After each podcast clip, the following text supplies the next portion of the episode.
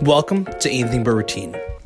Before we start the podcast, we want to tell you about the Just For Kicks private camps. Your gym, our incredible staff.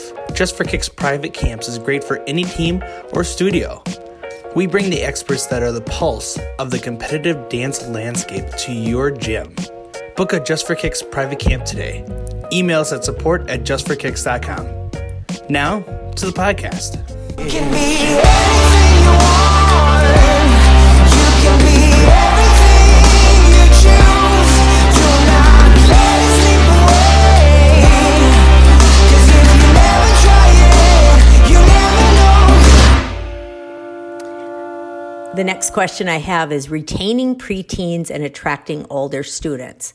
Although I always tell the directors under my direction to build from the youngest age up, because really typically it's very hard to attract older kids because they're usually into what they're doing at that point.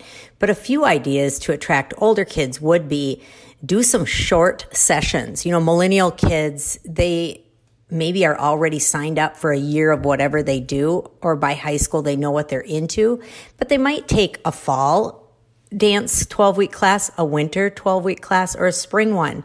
Let's say they're in volleyball but don't do a winter sport. Maybe they would do a winter session, or maybe they would do a spring session or a fall session. So think about that. And some things you can do to attract new kids are do a free night with no obligation where they just start learning a dance and they might see that they can do it. We've also done some Friday night dance parties. You can do some things like turn out the lights, have glow sticks, invite in as many kids as possible and try to get them to sign up for dance.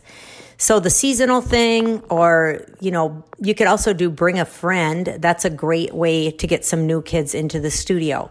But what about ret- retaining kids? I feel like that's what you really have to work on. And think about from the youngest up, how do you make those kids feel special? How do you make them feel like an integral, important part of your studio?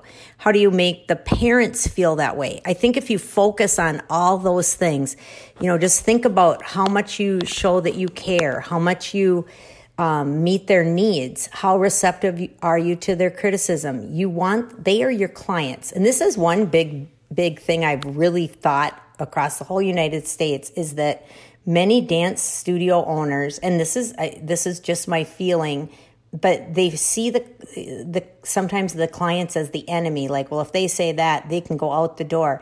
And I usually, you know, I and there's cases where I I definitely think we need to part ways. But I think for the most part, you have to really try to think of these people as your clients, you know, and treat them with, you know, love and respect. So my athletic director always uh, mentored me when I was a young coach, and he would say, people come where they are invited and they stay where they feel welcome. So retaining those kids is as much as making them feel important and a part of your studio. So really making sure you add the fun back in. I think right now since COVID, it's been harder to retain kids. I don't know about you, but I've had a harder time. And I think partly it's because they got a chance to have, especially the upper level kids, the, I don't mean upper level, I mean older kids, they they got a, tan, a taste of the easy life, like staying home, not having to go to practice. And for some, it was hard to get back into that, you know, that the grind basically of being busy and, and doing that. So think of things that kids look forward to.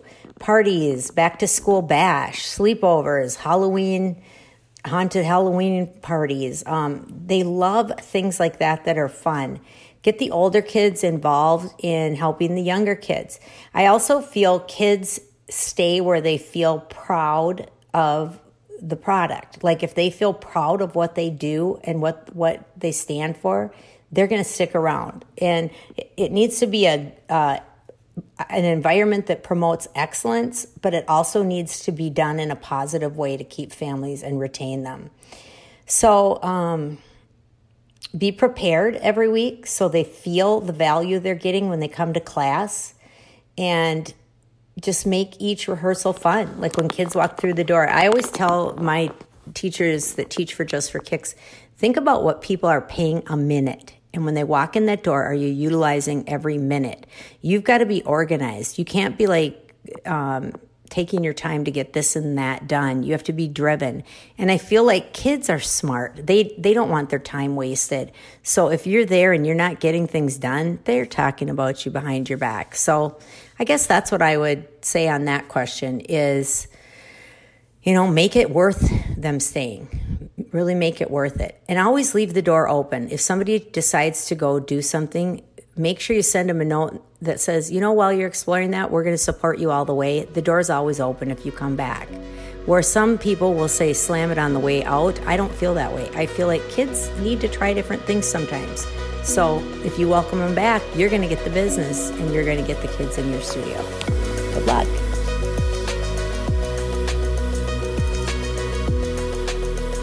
Thanks for listening to Anything But Routine.